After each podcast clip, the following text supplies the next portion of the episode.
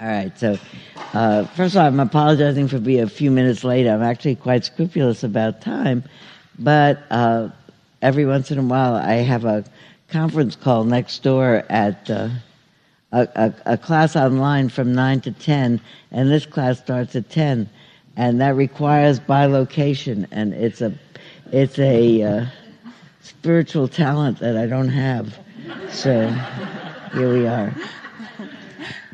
Hi, I just wanted to introduce myself. My name is Juliana. I'm the new volunteer coordinator at Spirit Rock.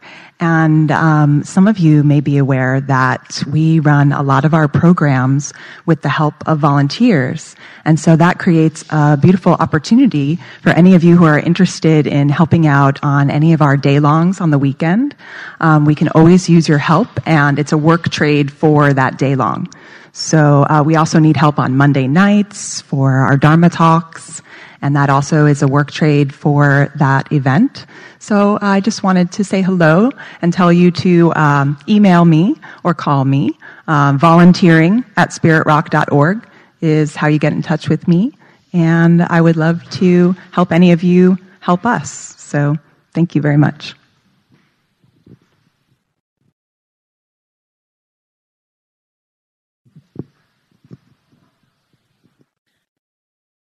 I'm glad I'm here again. Are any people here who were not here ever before? What's your name? We, not this class. Where do you live? How come you decided to come this morning?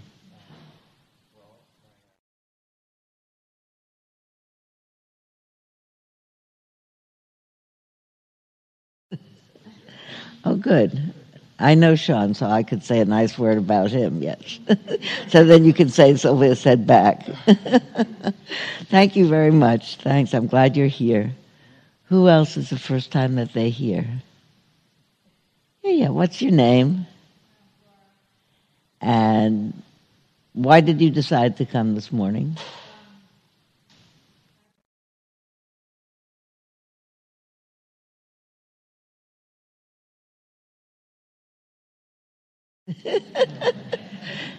well, that's great. Where do you live? Oh, so it's not so far. Good. You know, actually, those apps are good. I mean, I don't have them on my phone, but I know about them. And uh, sometimes people say, well, 60 seconds, what can you do in a 60 second app? You can do something in a 60 second app. Uh, there's a, um, there's a uh, publishing company in the East Bay that has um, that has the the custom of having a, a, meditation bell, not a big one like that, but a little one, in in their office, and every day somebody else is the meditation monitor, and at various times in the day, I think once at least in the morning and once in the afternoon, at a random time, not anything that's announced, there's a bell and everybody stops wherever they are and whatever they're doing. I've never been there when it happens, but I know about it. But I think that must be so funny because someone's in the middle of telling a story dramatically, and it goes ding. So you remember when you're a child and you play, uh, what's it called, that game? Freeze. Freeze what? Freeze dance. Freeze dance. So you have to freeze until they say something else. So you don't have to freeze and stay like that. You have to just stop talking halfway through a, a word, you stop, but you can put your arms down, you know. You can, you can, if you want, close your eyes, but you're standing, you stand, sitting, you sit, for about a minute, and then it goes, and everybody continues themselves from where they were. And I think about it as just like a really great, it's like an app, but it was even before they had the app. Uh, it's uh, the publishing company, whose name the second I have not re- I have forgotten, and it publishes Thich Nhat Hanh's books, and it'll come to me in a second. No, it's not Shambhala. It's got a special. Hmm? Parallax. Parallax. Thank you very much. Parallax Press does it. They've been doing it forever, and from before the apps, actually. But it like makes sense. It's like we have many of us uh, grew up in traditions where one day of a week you didn't work. Many people grew up in communities where you stopped one day a week. Um, in New York, there was communities that stopped on Sundays and communities that stopped on Saturdays. And now we have a 724 economy. Nobody stops, apparently. So the whole idea that in the middle of a that, that, that forward moving life, you take a little time, like a minute, to just regroup.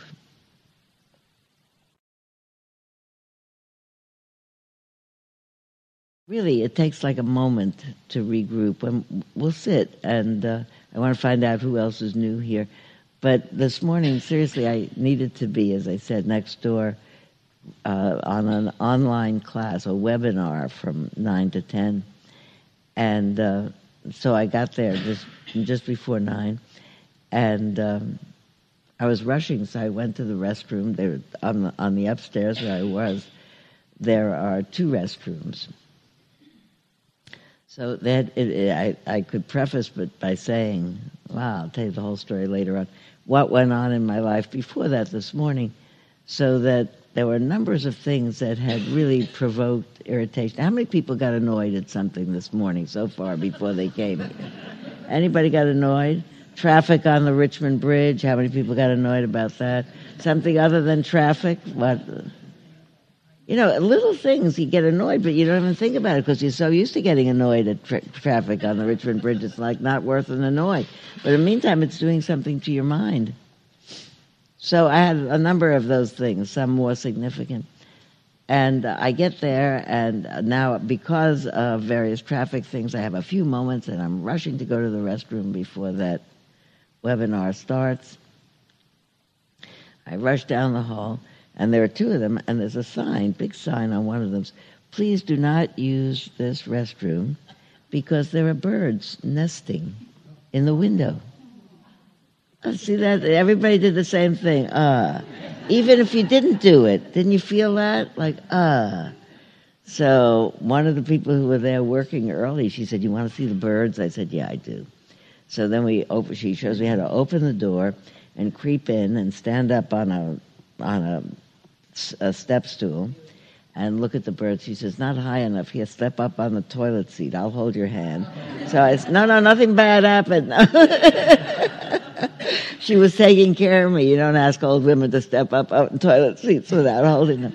Step up here. So I step up. There are birds in there. There are three not insignificant. They're not so young. They're just, they're, they're not fledged yet, but they're there. And uh, she said the mama is not there. She gets all upset when anybody comes around, so she's probably left. But all of a sudden, it was like 30 seconds. I said, What's happening? Dawn said, Come in with me. I'll show you the birds. Careful, I'll show you how to do it. And I thought to myself, two people being careful about three baby birds in a nest in West Marin just like canceled the whole annoyance from the morning. You know, you think this is such a profound annoyance. I'm annoyed at X and Y and Z and that. But not in that moment, I wasn't. And those kind of moments, it's like a Thich Nhat Hanh Bell moment. You say, okay, I have a chance now. It's like a break in the clouds, Cape Canaveral. I'm out of here. And I'm out of the growling mind at that point. I can go back to it. I probably will because I have a number of growling mind things to tell you. I want us to sit first. But I want to start by saying it doesn't take but a second to change the dial on the mind. We have a lot of stations to play. I don't have to play about the traffic or about the climate change or about this or that. I can cl- play the one that says three baby birds are thriving in the upstairs restroom at Spirit Rock. Who else wasn't here before today? Yes, what's your name?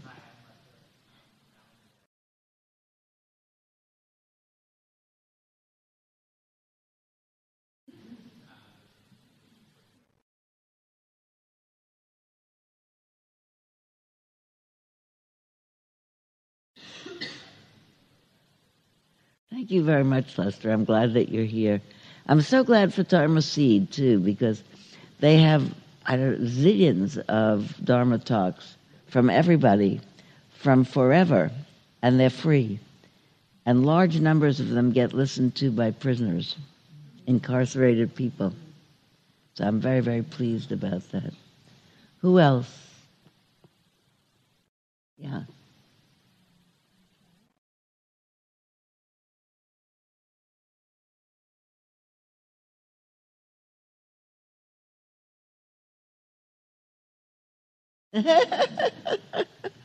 so, you, who are the coworkers who are with you? Wow. I knew all the people that I don't know your names because I don't recognize you. That's great. Does your work? No, all of you.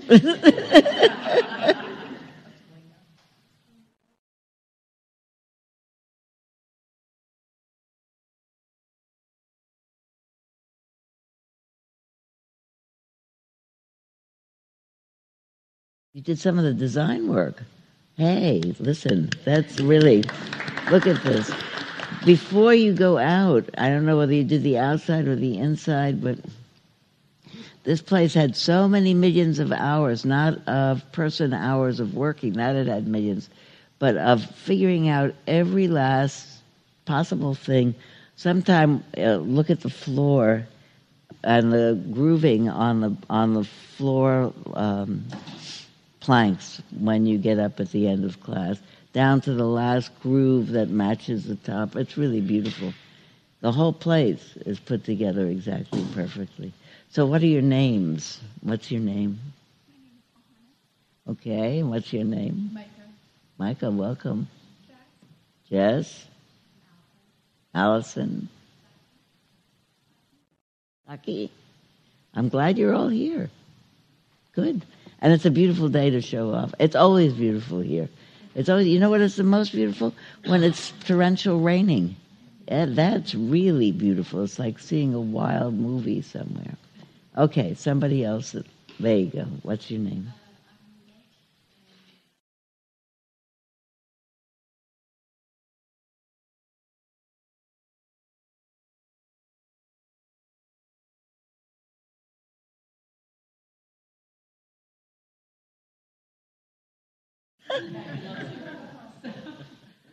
I think it was, I actually like that. it's a good idea.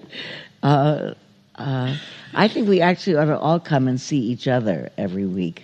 Whether, you know, it's all the better if I'm here. But one of the reasons that I am still here, of course, I like to talk and I like to tell stories and all of those. But I also like to hear about the importance of keeping your mind free of anger and ill will. And uh, I don't much mind who says it. I like to listen to it.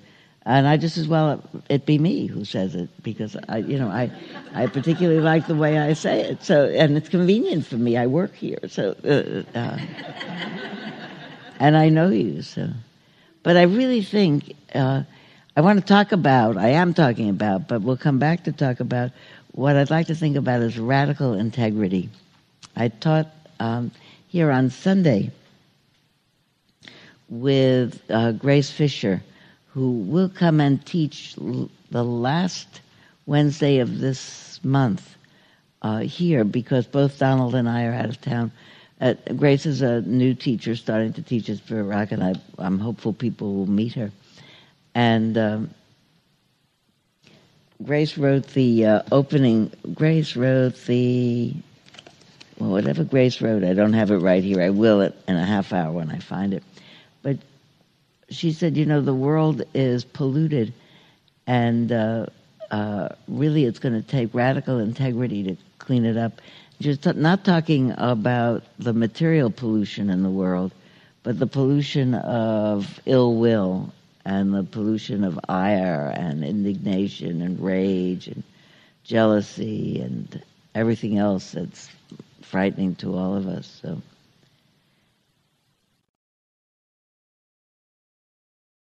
And it was she who decided we should call the day Radical Integrity. And I've been thinking about what that would demand of me, or, well, really, I've been thinking about what it would demand of me, and I'll offer it to you, see if it demands that of you because I'm a nice person. I don't do bad things.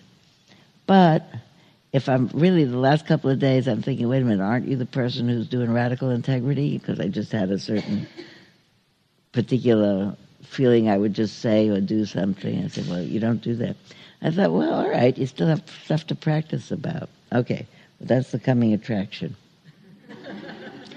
what I'm going to say, the radical integrity is just for a first starter for the meditation is that it's a uh, it's an act of radical integrity to be able to sit down for a half hour and say, I am not going to let my attention be captivated by anything that I don't have to do now, whether it's something that I can think about and imagine I'm going to have later or something I'm going to do later that might be very pleasant, or, or I'm going to think about something that upset me this morning, or I'm going to make a plan for what I'm going to do later on, or you don't need to.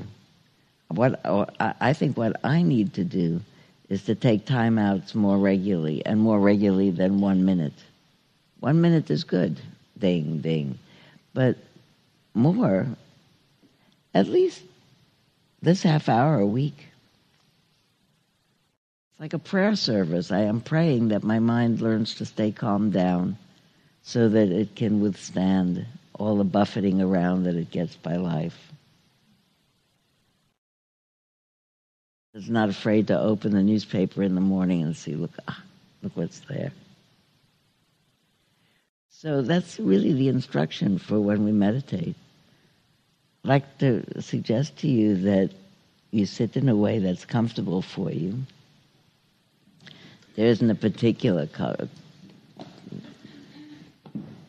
way that you have to sit, but it's good to sit in a way that uh, your breathing comes in and out pretty easily. I probably, I don't say don't slump because that sounds like so casual an instruction for, you know, don't slump. But don't slump, that's all. Sit in a way that's not slumping so you don't fall asleep and so that you can breathe easily. And then if you're comfortable about it, or when you're comfortable about it, if you're comfortable about it, close your eyes you can in such a beautiful room like this you can actually leave them open and let and look out the window. The idea is not to be captivated by the views. So i wouldn't suggest right now that you look at each other. Although we might at the end of the time. But in the meantime either look outside at something quiet like countryside or close your eyes and let your breath come in and out just by itself. Don't breathe in a special way. I like to tell people that when you fall asleep, you don't regulate your breath and you keep on breathing. So it's just like that. Every once in a while, if you listen to a sleeping person, they every once in a while take a deeper breath the breath regulates itself. And the difference between the breath regulating itself and uh, you being the sleeper is in this case, um, your mind stays awake. What's happening?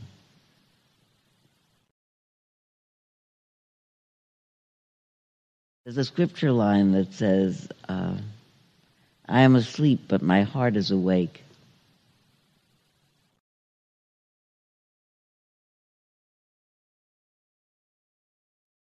So, what I like to think I'm asleep to is all the invitations that come up that invite my attention to come away from the feelings of the breath and the peace of that moment and occupy itself with some story about what I might or might not want, or what I might or might not like, or anything. Just hang out in a peaceful way with the coming and going of the sensations of the body as breath goes in and out. And every once in a while, we'll sit probably for almost half an hour every once in a while you'll find all of a sudden that your attention has been captivated by something a long plan, strategizing about something, ruminating about something. Even that you've fallen asleep, been captivated by sleepiness. But in, at some moment you say, whoa, I was asleep. or I completely am bewildered. I don't know where I was. Okay, but now I'm here. And my body is still breathing, and it's breathing, and it's breathing, and it's breathing. Hang out with the breathing, that's all.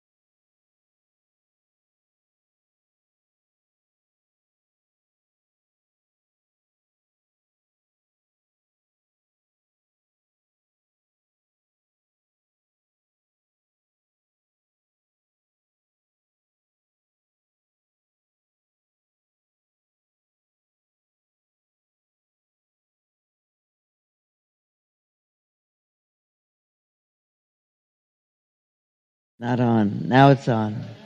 I'm so sorry, Ellen. I'm so sorry.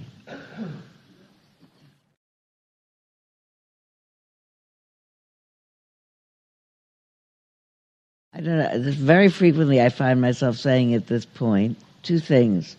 First of all, I am so buoyed up always. It's like uh, the the birds on the windowsill to the to the nth degree to um, re-feel in myself the way uh, the way I feel and the way I assume that you feel when you hear other people's stories of I'm worrying about this one and I rejoice for that one and that we don't even know the people and that our hearts are lifted up and also touched when we hear stories.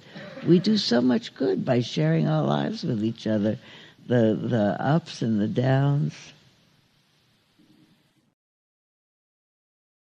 I, am buoyed up because I not only because it reminds me that there are uh, uh, what did the Buddha say? Ten thousand joys and ten thousand woes in this life. It's not a mistake that there are difficult times, but there are also wonderful times, and uh, it's hard sometimes to see them and remember them in the midst of difficult times.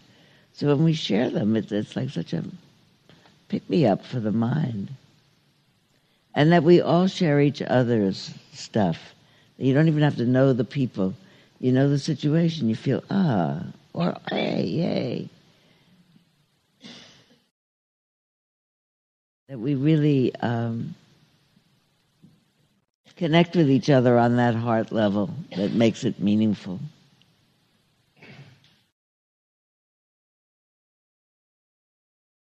I, I, I'm particularly in at times that I'm thinking, oh, look what's happening. The headlines are so terrible. Decisions are so terrible. This is going on. That's going on. It's a pick me up to see. Wait a minute. This is the way the world is. It has difficulties and it has joys, and it has people in it who. Um, I, I, was a phrase of about the pollution being uh, the pollution in the world is people made. Uh, so I take a lot of uh, comfort from that. I'm not happy that it's there's, there's all this terrible se- uh, sequelae of climate disorders, but if it's people made, it could be people responded to. So it's not something that's out of this world. I mean, enough people did enough things it could get better. And in some ways, that that's I think what sustains the hope and the desire to change that.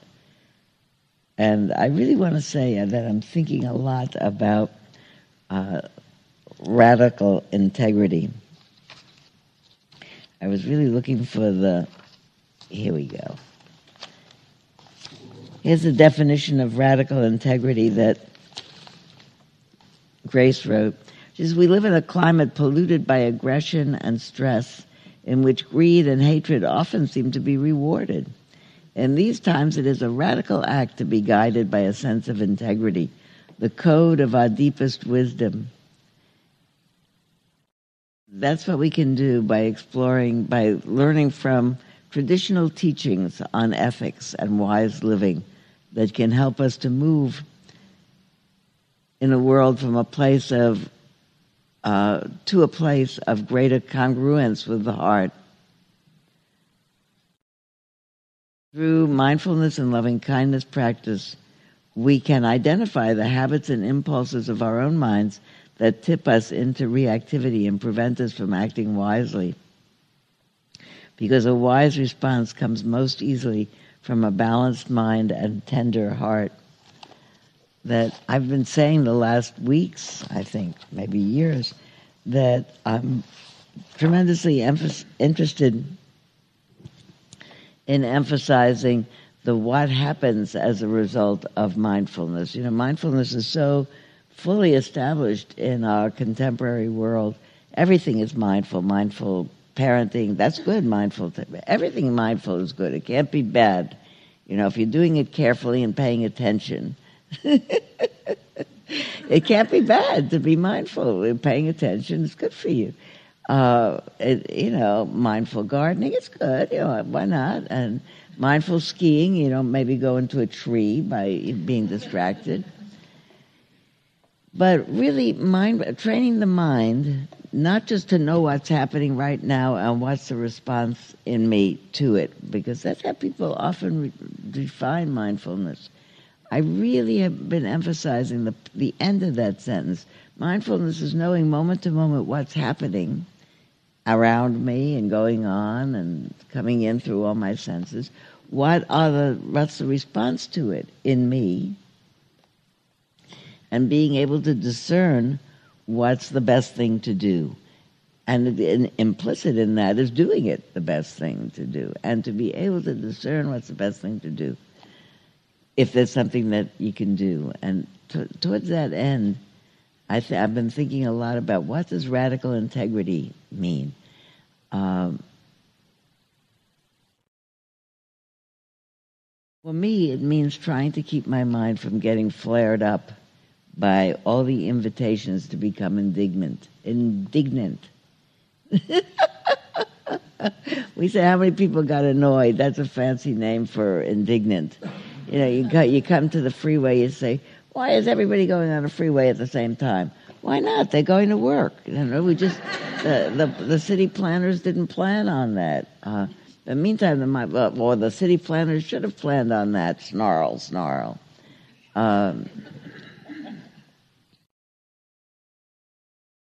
why is anything happening? It just is because of things that happened, but maybe they can change. And maybe if I keep my mind clear, I can make the best decisions around it. I was, I was going to tell you about my, my, particular snarls this morning because I, I really spent all day yesterday putting together materials that I'm eager to read to you or of, I'll tell you about. But I didn't put them all together because till the last minute because I like to let them percolate around in my mind. So I got up at five o'clock this morning, which is fine. It's, I get up early, I get up five o'clock, okay, mind clear, sit down, get the coffee, I'm going to put them all together.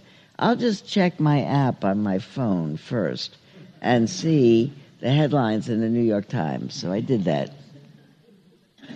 Headline in the New York Times uh, the president is thinking of uh, taking us out of the Paris Peace Accord, to which 155 other developed nations are signatories the only people who aren't, I think, are Korea and Syria, but we're going to get out along with them. And, I, and already I feel badly about it. Uh, so that was number one thing. I think, okay, then the other headline was um, about a covfefe. Do you know what a covfefe is? How many know, have people have so far heard the word covfefe? Which is now viral. It's a, it's a, it's a word out of a tweet that the president tweeted in the middle of the night. It doesn't mean anything, as a matter of fact. It's a made up word that sounds like a big deal, but that, you know, none of the, everybody, in minutes, everybody's Twitter account was doing it. So that the word covfefe went out in everybody's Twitter, and then zillions of Twitters got all excited about what does that mean thesaurus, dictionary, this, that. It doesn't mean anything. It's a made up word. It's a fake word. So,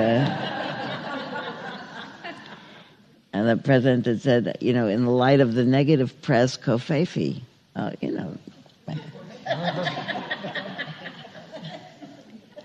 so this is all on the way to I'm going in the living room, I'm going to sit, and then I'm going to write how I'm going to organize this class. But then I'm thinking, then I thought, wait a minute, really? Um, this might not be the best way because now my mind is all da da da da da. In the meantime, I see there's a piece of mail from me yesterday, which I didn't see, from a, a commentator who I know to be a very vituperative commentator off from the other side, from the people who vote differently from me.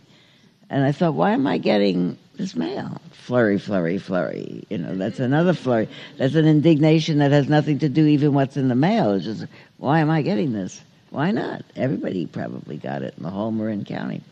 I'll just open it. Then I read it, and it has what I think are alternative facts. So then I'm thinking, you know, flurry, flurry, flurry. Look at this.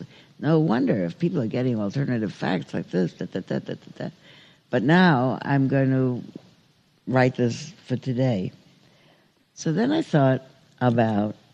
Uh, uh, uh, it came out into my mind. It's funny. It's a peculiar connection, but uh, 20 years ago, maybe 25 years ago, maybe a lot of you have heard this story. I was on a retreat in Hawaii uh, when there was on the big island of Hawaii, not so far on the beach, on a in a retreat center that was on the south coast of the big island, uh, and we had um, two-story bungalows that we were all staying in, in in rooms in these two-story bungalows.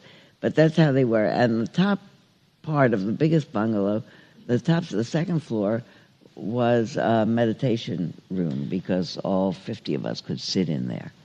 So the retreat is going along, and uh, one afternoon, what happened? The bell rang or something, something at an unusual time. I guess we were all sitting in the in in, a, in the meditation hall. Bell rang, and uh, the managers of the retreat were there, and they said, uh, "We've just had a word from the uh, highway patrol and the uh, whatever you call safety that there's been an earthquake in uh, Japan." and a very enormous wave is coming across the ocean. And it should be here between uh, 3 and 4 o'clock, or whatever it was, maybe an hour or two hence. And so they, uh, they told us they're going to uh, uh send buses from Hilo to evacuate us out because everybody had come on planes and then been brought by minibuses from the airport, but we didn't have cars enough to get people out. It's a long, windy road from Hilo. So, but they're going to send buses from Hilo. And so everybody uh, is getting up and going, you're going to go back. They said, just go to your room, get your tickets and your identification, come back. I'm going to go on the bus, don't pack. So as we're getting together to leave, another manager comes in and says, "Wait a minute, we just got another directive from the uh, highway patrol. Uh, there are no buses in Hilo. There are no buses because they're using it to evacuate Hilo. So uh, we're just on our own. So that, and you can't get out of there because we had 60 or 70 people and we had one car, and it's an hour's ride on a curly road. So they said, we can't make an escape. So we said, well, how about we run in? We're just on the beach. How about we run into the interior, into the jungle? They said, they specifically said, don't run into the jungle because it's not that much higher and there's not that much room and you can't get far and that won't be as safe. They said, take high ground. There is no high ground. I mean, I mean, this, uh, and this happened before um, Phuket so, which was retrospectively lucky because we none of us had visions of Phuket. They said, but they said take matches and crackers and flashlights and uh, everything else that could keep you till a few days if you get stranded, and take them up to the second floor of where you're staying, and then stay there. So we go by mosquito uh, repellent, get all the stuff you're going to need and run water in the tubs so you'll have clean water because maybe the water mains will be broken. So everybody does that quietly, nice, no flurry, nobody got hysterical. And we did all that, and then we sit down again, and then Joseph Goldstein, who was teaching that retreat, was sitting in the front, maybe like I am now, and behind him was, and around the whole front of the room was a big picture window like that, looking out at the horizon. So everybody's looking out there because you know, the, the, what would it look like to see a wall of water coming from wherever? So we're sitting, and and he said, so so and so once asked a famous Zen master, what if you heard that the waters of the east and the waters of the west and the waters of the north and the waters of the south were all rising? What you what would you do? And he said, I don't know. I guess I'd just sit. So Joseph tells that story. So we just sit. So, if, uh, you know, just to do a little bit of, um, what do you call it? Um, uh, explanation of the text. What I, what I think that means is when you can't do anything about it, then you make your mind as comfortable as it can be. It's the same instruction when you're going to die. You know you're going to die. To say, okay, but not this second. It's not happening now. So now I can relax. My friend Tamara, who did die of ovarian cancer, said uh, the best line about that. I think she uh, she uh, was talking to me one day, and she said, "You know, sometimes I'm sitting with Jim in the evening. We're talking on the phone because she's in Florida, I'm talking. I'm with watch. I'm with Jim in the morning, in the evening, sometime, and I get so upset about you know I'm dying, and sometimes I get so frightened. She said I go in the next room in my meditation corner, and I sit down and I let myself try to meditate, and all of a sudden I finally can, and I can feel my breath coming in and out of my body. I feel my breath, and I feel my breath, and then I say to myself, I'm still breathing. So I guess I'm alive she said, then I go back in the living room and I sit down with Jim and we watch the Marlins game together. I think to myself, that is so cool. You know, you finish deciding I'm not dying this minute, you go watch the Marlins game. You're not dying this minute, you sit down and meditate and train your mind. Not dying this minute, you try to unruffle it. I think what we're trying to do with all the practice that we do, paying attention to the breath, paying attention to this, paying attention to that, trying to pay attention so that our ability to pay attention to what's happening now and figure out if I'm dying of a, of something that I can't that I'm going to die of soon, it's just not happening now. Tomorrow's story is not alone. My father told me a version of it. he said we watched the Giants game. So there's just something else going on that you can do until that, that time. My friend Pat, who died a long time ago, didn't die several times. She looked like she was right close to death. And everybody came and chanted. I see that Kate Munger is here. So everybody came, we chanted, we carried on. She finally fell into a peaceful sleep and got up in the morning and said, I'd like to brush my teeth. They don't always just die. My friend Pat was dying, dying, dying. And I came back the next day. She's sitting up and reading the Chronicle in bed. And she said, Well, I thought it was it yesterday, but it wasn't it. She said, And you know, I've done everything that I really felt that I had to do. I, I worked things out with my children and I got them comfortable to my ex husband's new partner. And I made amends with everybody that I needed to make amends with. And I, of course, have finished my law practice, so all those people are nicely settled with new lawyers. So I got up this morning, I realized nothing else to do. I might as well read the Chronicle. You know, that, that uh, you know, and I thought that was so cool. You know, I don't know what I'll feel like doing if I get an extra day or two at the end, but I don't think I read the Chronicle, but maybe I'll do something else equally. Nothing. I'll I'll find out something. I don't know. But I think that towards that end, I have to do a fair amount of practice of saying, what do you do when you think this is it? And is it really it? Because this morning I sat for a couple of minutes and then I thought, you know, uh, it's probably not it. This is just a, a really, I think, undesirable thing to have happened in terms of our relationship with the rest of the world, in terms of the climate. But I think in the long run, there are enough people interested in the birds on the windowsill wanting to live to be concerned about the climate. I think that there's going to be a big uproar about this climate change thing. I hope so, anyway. That I think to myself uh, afterwards, okay, what could I support? What could I send some money to? What should I call up? I heard yesterday about a new grassroots organizing project that's going to uh, work on electing different officials starting as closely near as 2015, uh, 2018. Okay, maybe I can do something like that. There's probably something I can do other than just sit. But the best I can do to not create more is to keep my mind radically kind. I really want, most of all, not to make people into my enemies. If I have enemies, my mind is frightened, and then I feel frightened. If I see people as misguided people who maybe I could teach one more thing to, not I personally, but maybe the people who think the way I do, and make the case one more time, one more time, one more time.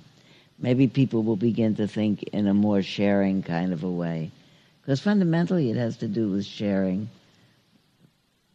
It all has to do, I think, with the ability to share with other people, which depends fundamentally on the ability to see other people as yourself. And really, um,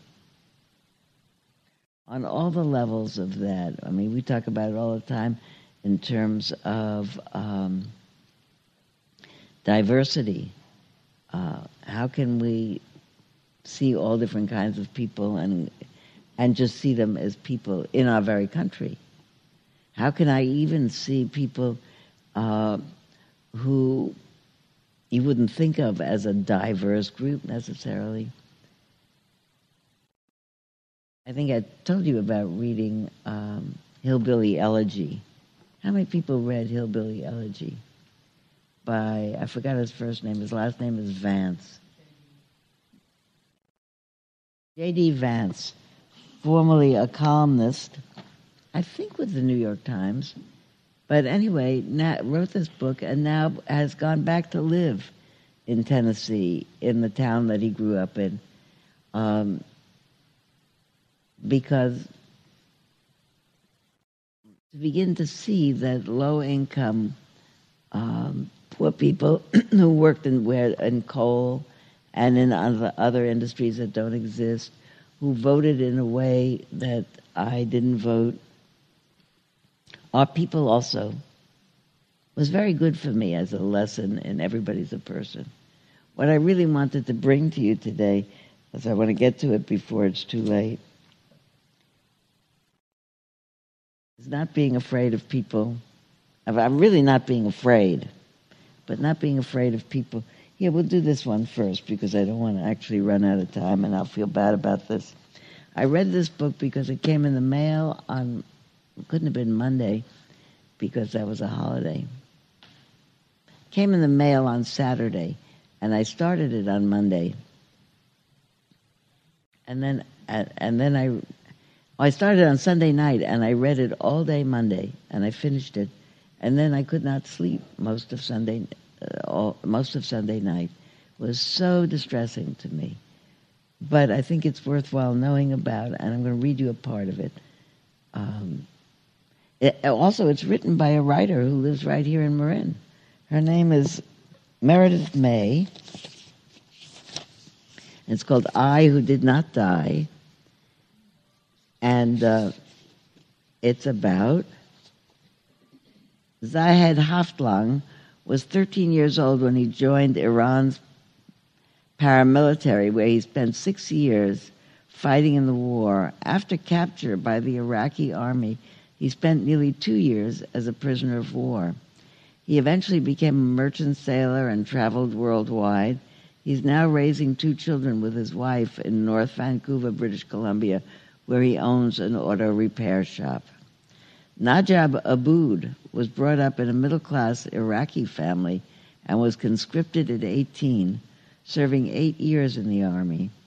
Afterwards, he managed a falafel restaurant for two years, but at age 28, he was called back when the Iran Iraq War broke out in 1980. After two years of fighting, he was captured and spent the next 17 years suffering in Iranian prisons as a prisoner of war.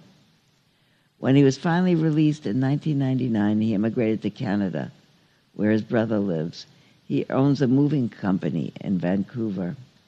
Meredith May spent 16 years as a feature writer at the San Francisco Chronicle, where her 2004 narrative series on a war wounded Iraqi boy won the PEN USA Literary Award for Journalism and was shortlisted for the Pulitzer Prize. the younger of those boys, you know, it doesn't matter really uh, which side either of them on. I, I sometimes confuse myself. The chapters go back. One chapter is um, uh, Zahed and the speaking, and the next chapter is Najah uh, speaking. And what Meredith May has done is be the scribe, be the maker of it into a coherent story, and write it down. This is a story, the, the really younger of these two boys, who is um, Irani. Yes. Um, who's the Irani? He is the Irani guy, yeah. Is conscript uh, joins uh, fakes a parental permission uh, and joins with his next door neighbor, who's his good friend, joins uh, a paramilitary group. Um, joins a child army situation, and it turns out through some fluke, and the the somebody gets hurt, and the the person in charge of these boys actually drilling is uh, notices that he knows how to tie a tourniquet because he's used a shoelace to tie a tourniquet. He said, "How did you know how to do this?" He said, "Well, my next door neighbor was good at this kind of stuff. She lived in a rural village." He said, "Okay, I need a medic. You can be my medic." So he trains with him, and at one point later on, they've gone through some battles. Something really catastrophic happens, like one, the whichever army makes it disrupts a dam, so it it floods a whole valley, and really thousands of people are killed. And he is sent in with the medics to find out if there are any of his side there to rescue them. Everybody's dead and drowned in mud. It's terrible. I, I'm sorry to even tell it to you. He finds one person who's moving. And I'll then read it to you. Oops. Sorry about that.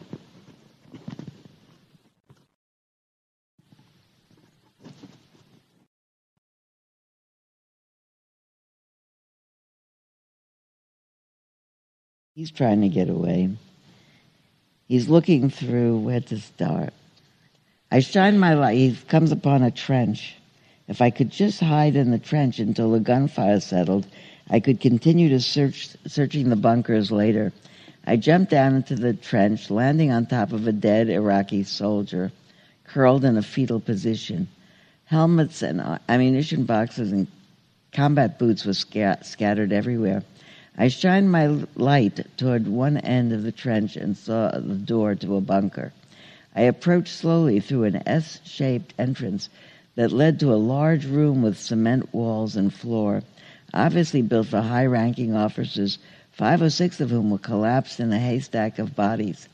I poked them with a rifle but got no response. Just to be safe, I gathered all their weapons and piled them in the farthest corner out of their grasp. I turned to go, and then I heard a sound, a low, uh. I whipped back around, and the man at the bottom of the pile was looking at me through half lidded eyes. Instinctively, the medic in me pulled the corpses off him, and he gasped for air when the air rushed back into his lungs. I jumped back and hushed, hunched down, ready to spring on him if he tried to attack. But he just lay there moaning and mumbling something. His, da- his tan desert fatigues was soaked red from his chest to his waist, and he had an open gash on his forehead and another on his arm. I hoped he would die just then, and that these moans were making, he was making would be his last. Then he turned his head and looked directly at me and said something.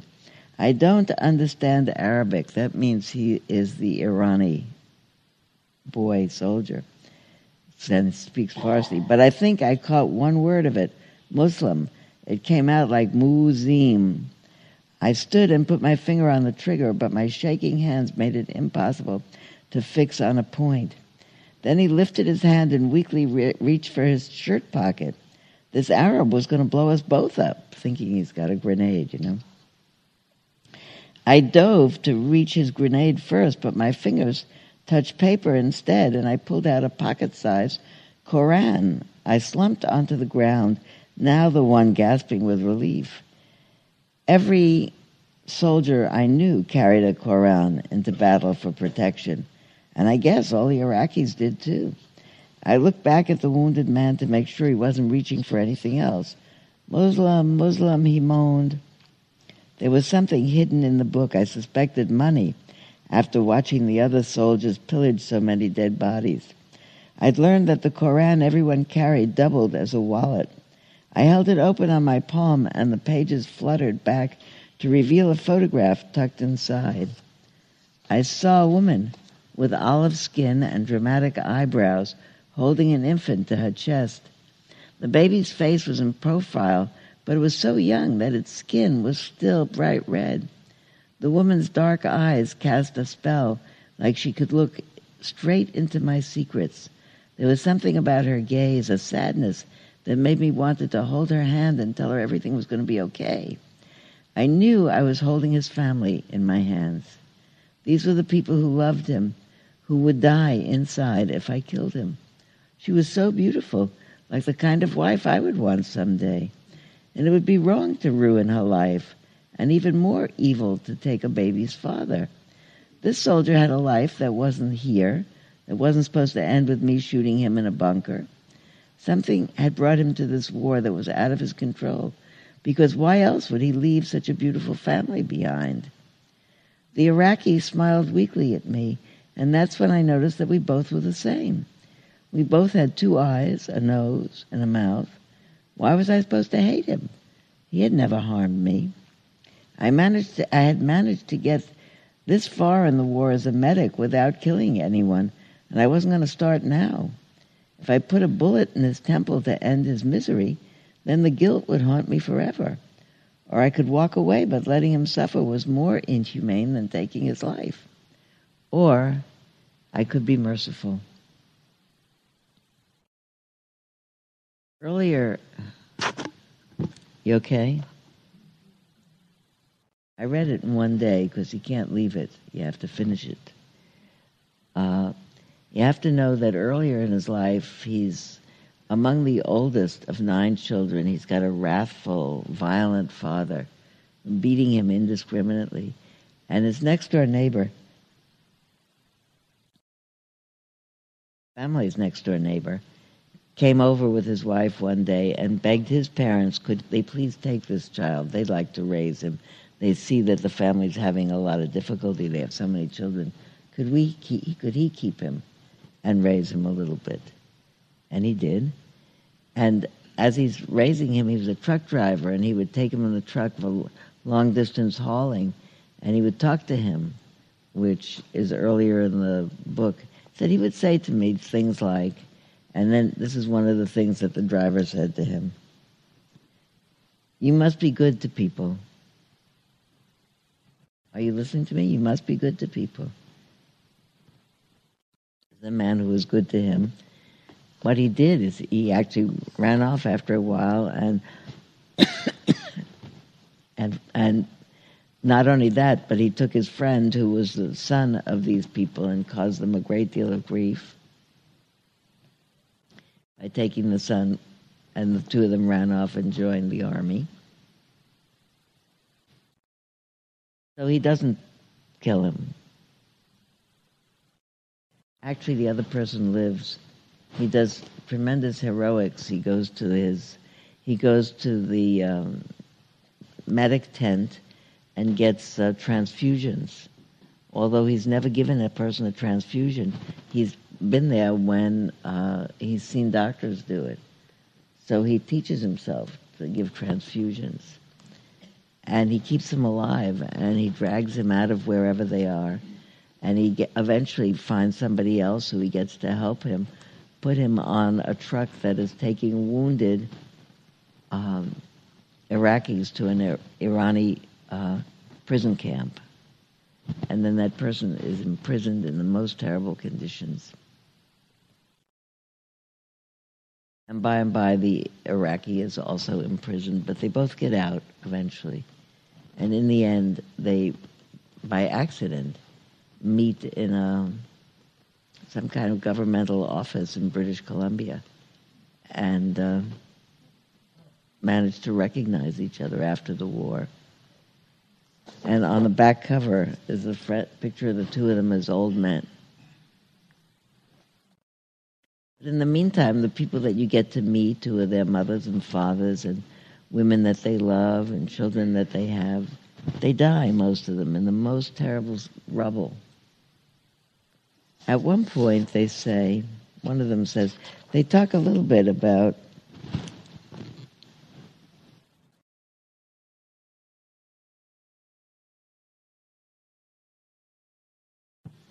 the the man who saves his life, who's then a boy, some years later, is wounded himself and really unconscious for some weeks, and he opens his eyes and he says, uh, and some really beautiful woman who's a nurse uh, is offering uh, offering him some water.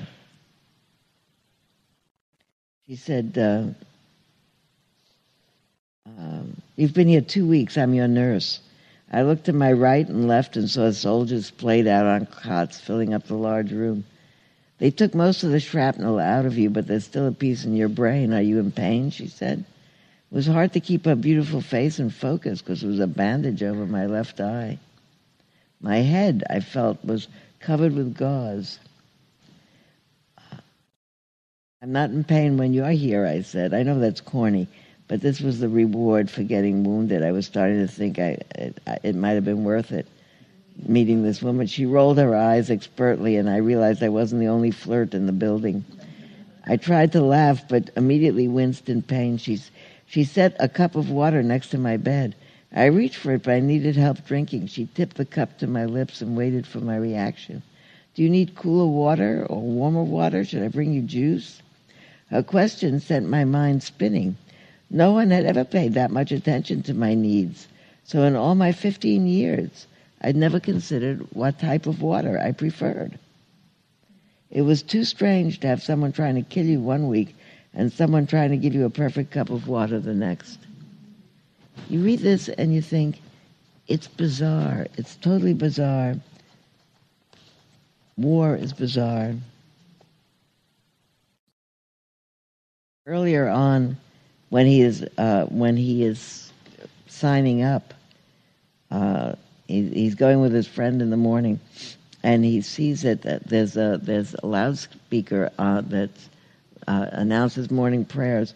Is also uh, whipping people up, playing uh, nationalistic songs, and saying, "If you want the privilege of meeting." Um, some saint, You'll join the jihad to liberate the holy city of such and such.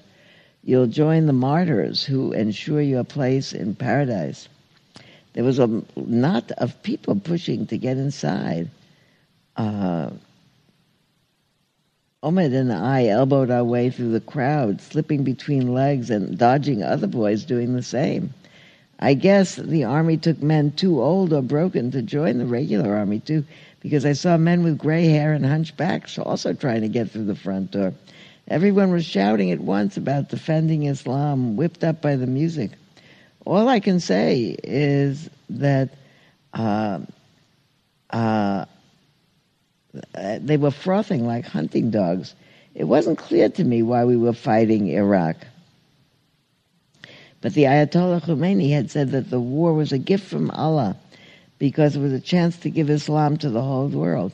Islam Schmislam. I just wanted to stop being aimless. You know, it's like funny, but it's sad. Islam Schmislam. I just wanted not to be aimless. The people who join the volunteer army that the United States has is people are not your children or mine. They're people who are, don't have jobs and don't have college educations because they couldn't get them and don't have a future and don't have a trade.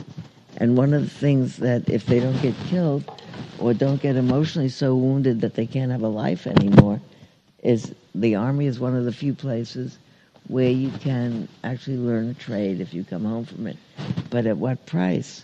I don't know how many former army people, uh, the, the, there was some huge number, like 50 50 veterans of this latest series of conflicts in the in the Middle East, Mid East. 50 people a day are committing suicide because they're opiate addicted or because they're just terrified by memories of what they did. What are we doing? This is not a crazy. This is a crazy thing. I had one more thing to Mark to tell you. Well, it doesn't matter.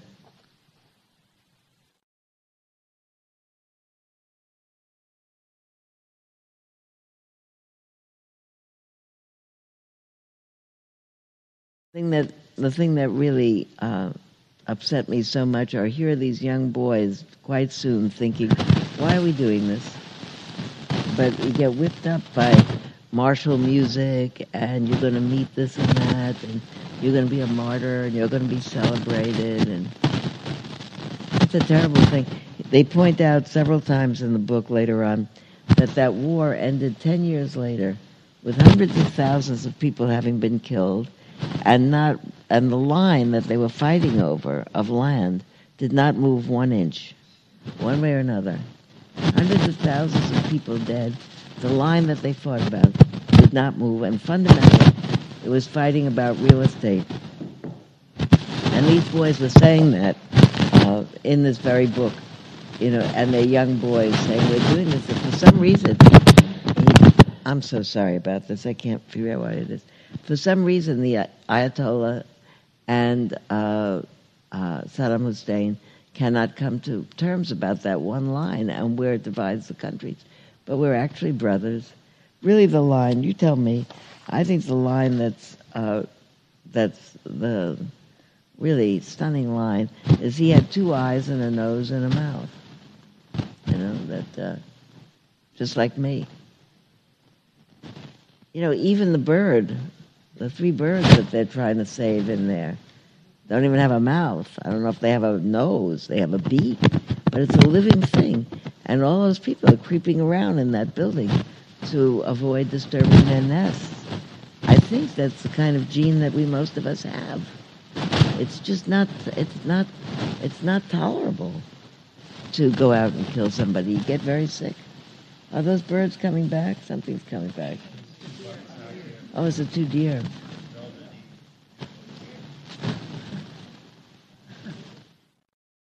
Need to think about what would it take, uh, and then thinking about what we want to do in terms of not only ending all war. We are the largest. The United States is the largest manufacturer and seller of munitions in the world. Did you know that? I don't know if we're the largest polluter, but right up there.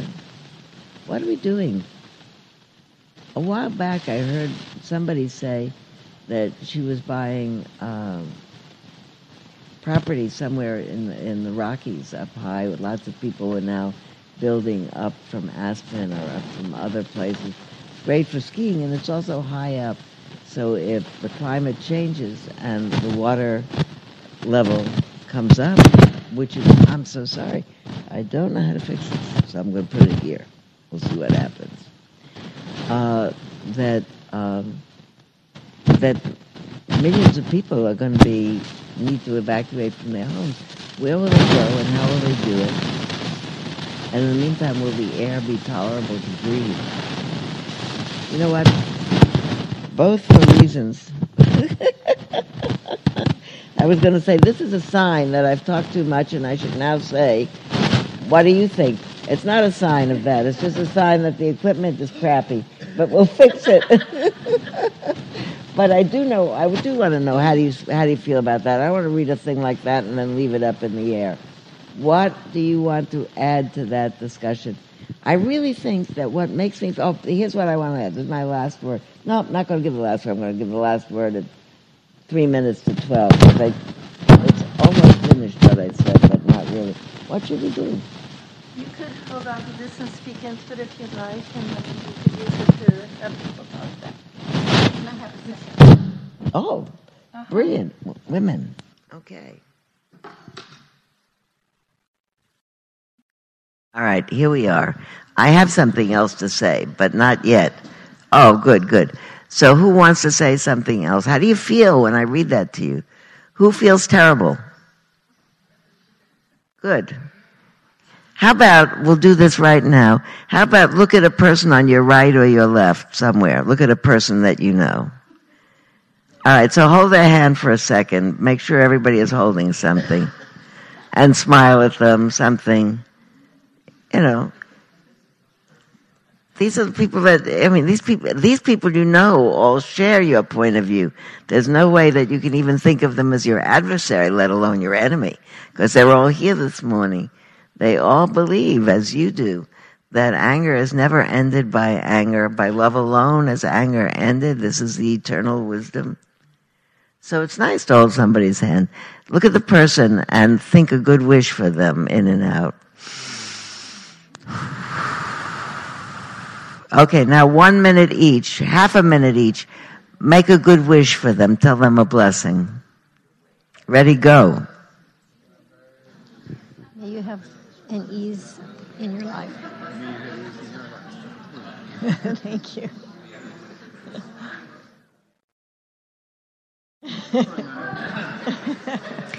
Now the other person gives a blessing.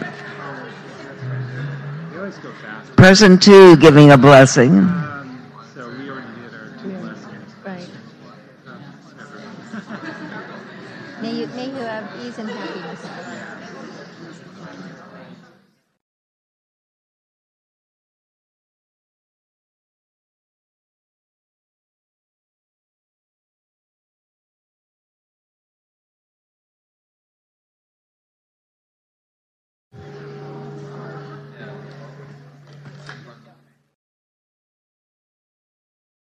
Okay, much better. You know, I'm looking around and everybody's face looks a million times better.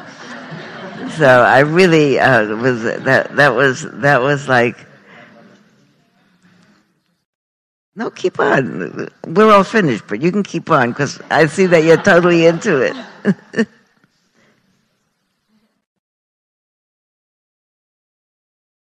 It made a difference, doesn't it? All of a sudden you remember sweetness in the world, right? I didn't forget how to love. Because you hear a story like that with his young boys, you know, like 13, 14 years old, he's picking through bodies, God forbid, in a, in a, in a trench with dead bodies all around. Ah. But then you look at a real person and you remember that you have the capacity to bless, they have the capacity to bless.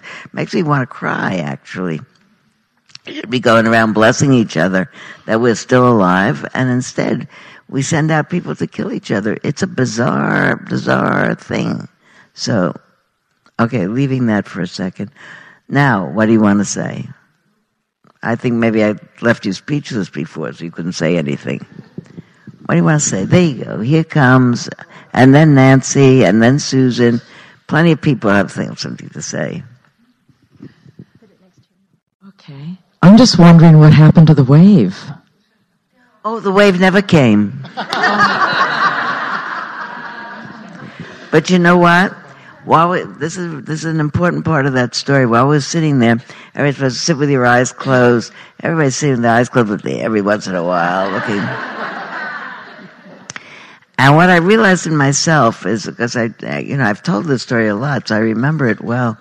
Is what I realized is that I was really like worried, like watching the wave. Uh, I finally said to myself, sweetheart, the only thing you can do, either it's coming or it's not coming. Take a breath. Take a breath. Take another breath. Take another breath. And then I realized that my heart rate slowed down a little bit and that I composed myself. And this is the important part of the story. Then I opened my eyes and I looked next to me as my friend James Baraz. And I'd known James a lot by that time, a long time. I also knew that his wife Jane, who's also my friend, was pregnant with her first child, and that Adam already had a name, but he hadn't been born yet. And the first thought I had was, I really hope we get out of here because he has to be there with Jane. And then I thought, ah, look at that. That gives me all goose pimples, you know.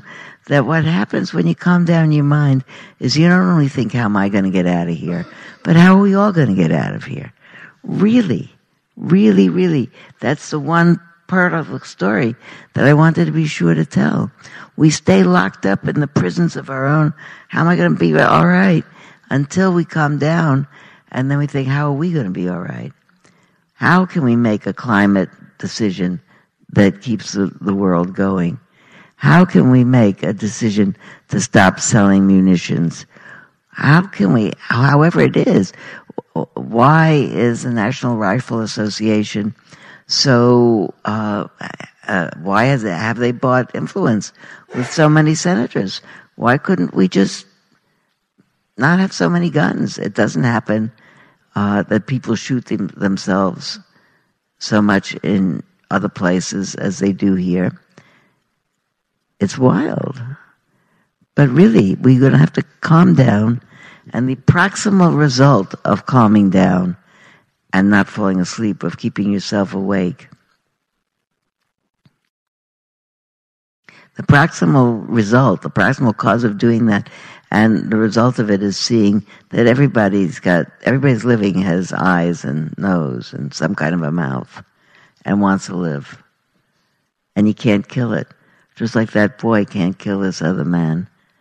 Weren't you touched by that story tremendously? I can't do it, you know. However much you get whipped up with stories where they're the enemy. I really think the uh, the net result of radical, I, I want to have a mind that really is trained not to pick up things and and run with it. From from from let's make war to let's run right over to the neighbor this afternoon when we get home and tell him that really they have to start stop parking way out into the turnaround because I can't get out in the morning and I can't get here and how many times did we discuss that already? How many times we discussed it? Many times. It still happens, but not every day. And I don't have to get whipped up about it. And I don't have to go over and make a fuss about it. It doesn't happen that all often. And a little bit friendliness between neighbors in a tight turnaround. So sometimes maybe I have to back back and forth, back and forth, back and forth. So what? It took me 15 extra seconds. I do not have to whip up my mind, his mind, anything else by following through really, to really, really, uh, radical integrity means the integrity to keep my own mind in a blessing mood. Maybe sometime I'll encounter him in the driveway, and in a blessing mood, may you live and thrive, but may you park less cars in our driveway. Maybe I'll feel like doing it. But until I can do it in a blessing mood, I don't want to do it. Because uh, I really, and not out of even liking him. I don't like him that much. He parks in my driveway, but I can bless him anyway. Now, this is a seriously important, important thing. Okay. So who was going to say? There you go. Nancy. And then Ellen's behind you, and then somebody else had a hand up. Susan. Okay. Nancy, Ellen, Susan. Okay, next to my mouth. Um, I was noticing just a profound sense of sadness, and even though I was loving just the looking and the sense of flowing back and forth of blessings, I was aware of um, what a unique opportunity it can be, and how often and how many people are walled off and even actively refuse to participate in that kind of change. And it, was I was just profoundly moved in a really, really sorrowful way.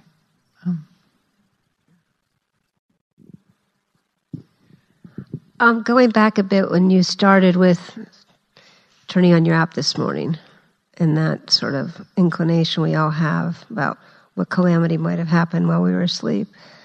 Um, my question is you mentioned a while ago that if we called our congressman every day and just registered our, our grievances or just contacted them on a regular basis, it would be a grassroots effort.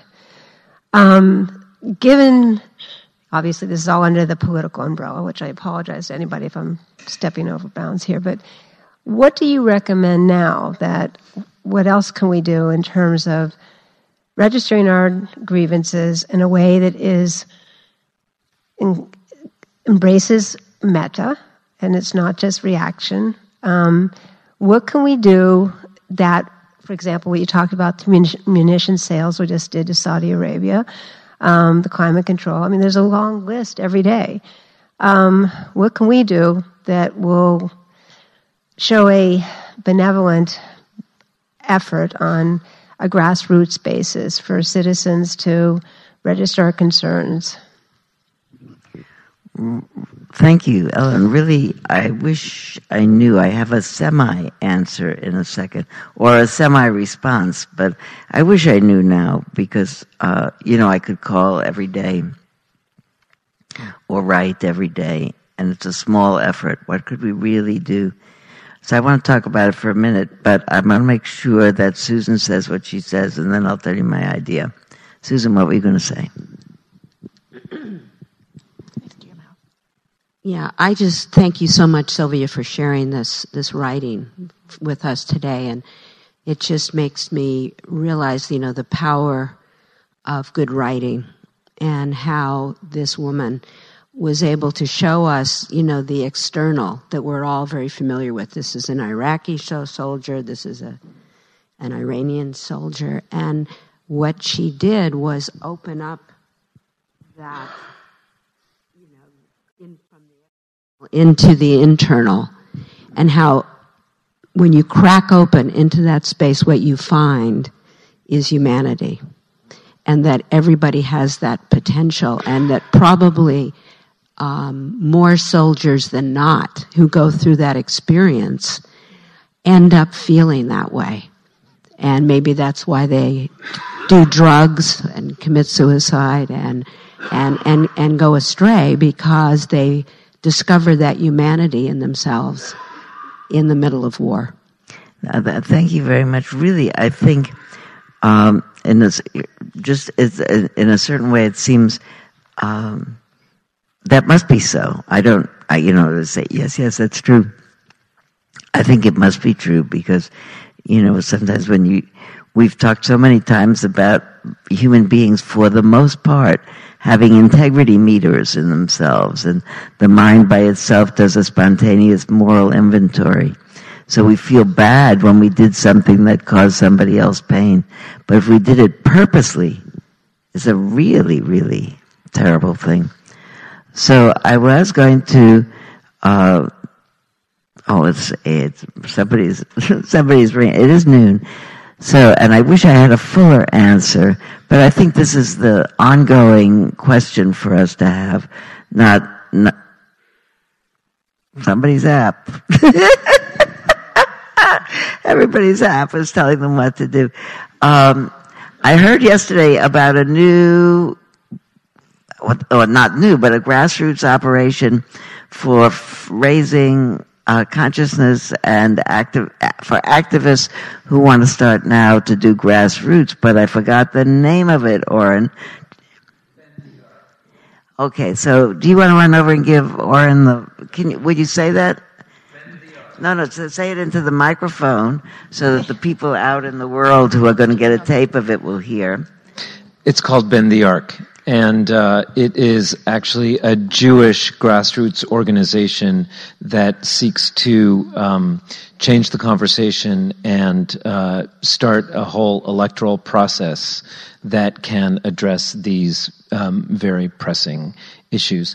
Um, if I could just um, join with um, the individual who um, brought Susan, my indignation also um, arises when I check the news. Mm-hmm. And I'm able, in a way, to sort of calm my mind enough to get the information. And then once I have the information, the indignation rises again, um, which doesn't always put me in a prayerful or blessing mood. So if you could.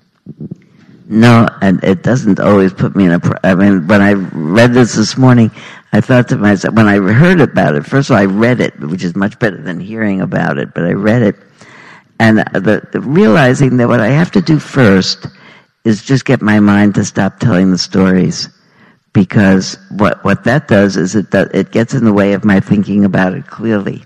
So I was thinking, who should I call? Who could I register my discontent? What should I send money for? I've got organizations that I send money to. But I realized that the first thing I have to do is to say to myself, wait a minute, get a grip. You have to take some breaths in and out. It's, it's like my friend Tamara. It's like, uh, I'm breathing, I therefore must be alive. Uh, okay. Now, what'll I do? Because otherwise I won't make a good choice about what to do. I think I think that we are called upon, and everyone in the Buddhist world is writing about it now, because they they are coming very much from a stance of people really uh, spontaneously equate Buddhism with uh, a dedication to peace, which often gets mistaken for a dedication to pacifism. And it really is a dedication to, to peace in one's own mind, an active response in a wise way when there's something that you can do. So it's only in my own mind that I need to like get a grip, uh, calm down, and I am I go from being indignant when I'm lucky and I can turn off the indignant or soothe the indignant. The indignant is really a, a, a permutation of fear because I'm frightened. Uh oh, this is what's going to happen. But I don't know it yet that it's going to happen. Uh, it might happen, but it isn't happening yet. By the way, it's a it's not a good place to finish because there's so much to say. But this uh, this uh, particular issue of spirituality and health came in the mail yesterday. And there's a really lovely article called, um, mm-hmm, wait a minute, lovely article. What to do, what to do when your mind starts to growl. And it's an interview, it says, an interview with Sylvia Boorstein. So here's a picture of the mind starting to growl. And I honestly had forgotten that Sam Mowe called me two months ago and said, could I interview you? Because I'm a writer for spirituality and health. And I said, sure. And he did it. And it's a really good interview. And, uh, you know, I read it this morning. That was good for me too, because I said, you said that so well. Uh, would you like it if I had this duplicated for you for the next time I'm back? Yeah, because it's really good. It's really good. It has to do with, uh, what, what, did I say?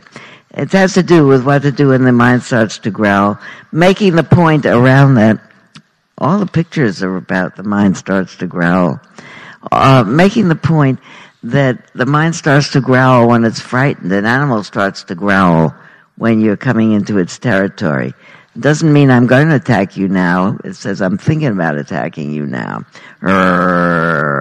My, my dog does that. It sits on the lap nicely, nicely, nicely, and if he gets annoyed, he starts to growl. And if I pat him then and say, it's okay, don't worry about it, he calms down.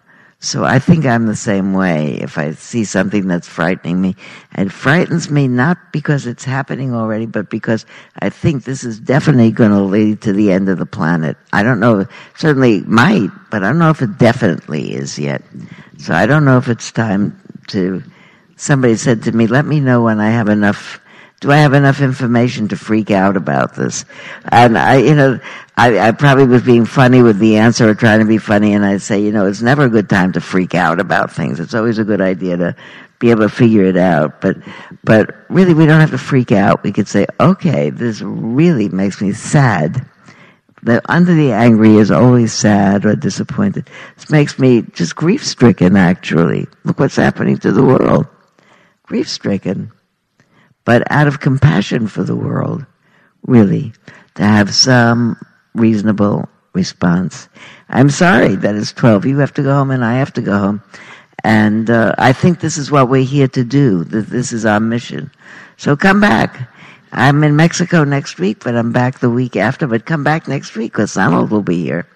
And he was always talking about the same thing, isn't he? More or less. There's only one thing to talk about. That's it. That's why we're here. So may all beings, and you especially, and everybody you meet, and everybody in your family, and everybody in your community, and everybody that you meet today and later and tomorrow, and until we meet again, may you be carried along with the spirit of young birds being born and the care that people take of them and how you and other people manifest that caring can spread. It's contagious into the world. That would be a good thing to spread.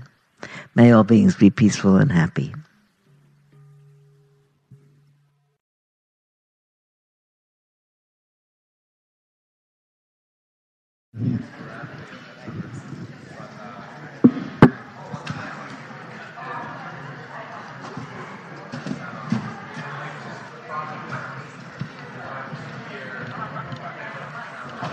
Sylvia,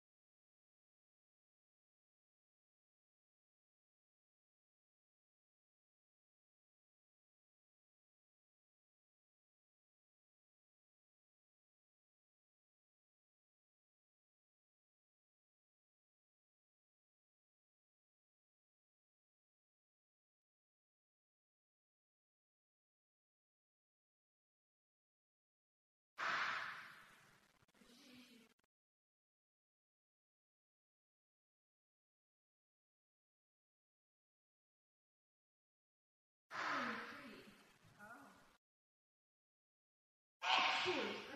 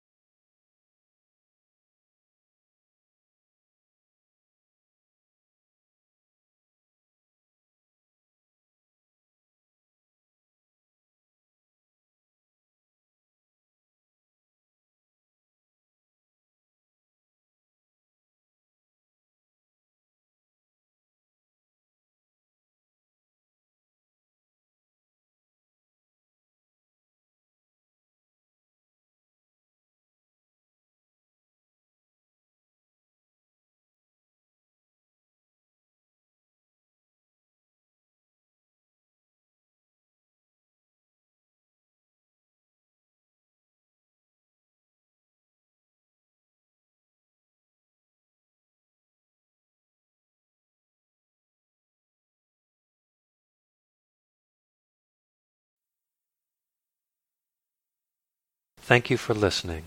To learn how you can support the teachers and Dharma Seed continue these offerings, please visit dharma dharmaseed.org slash donate.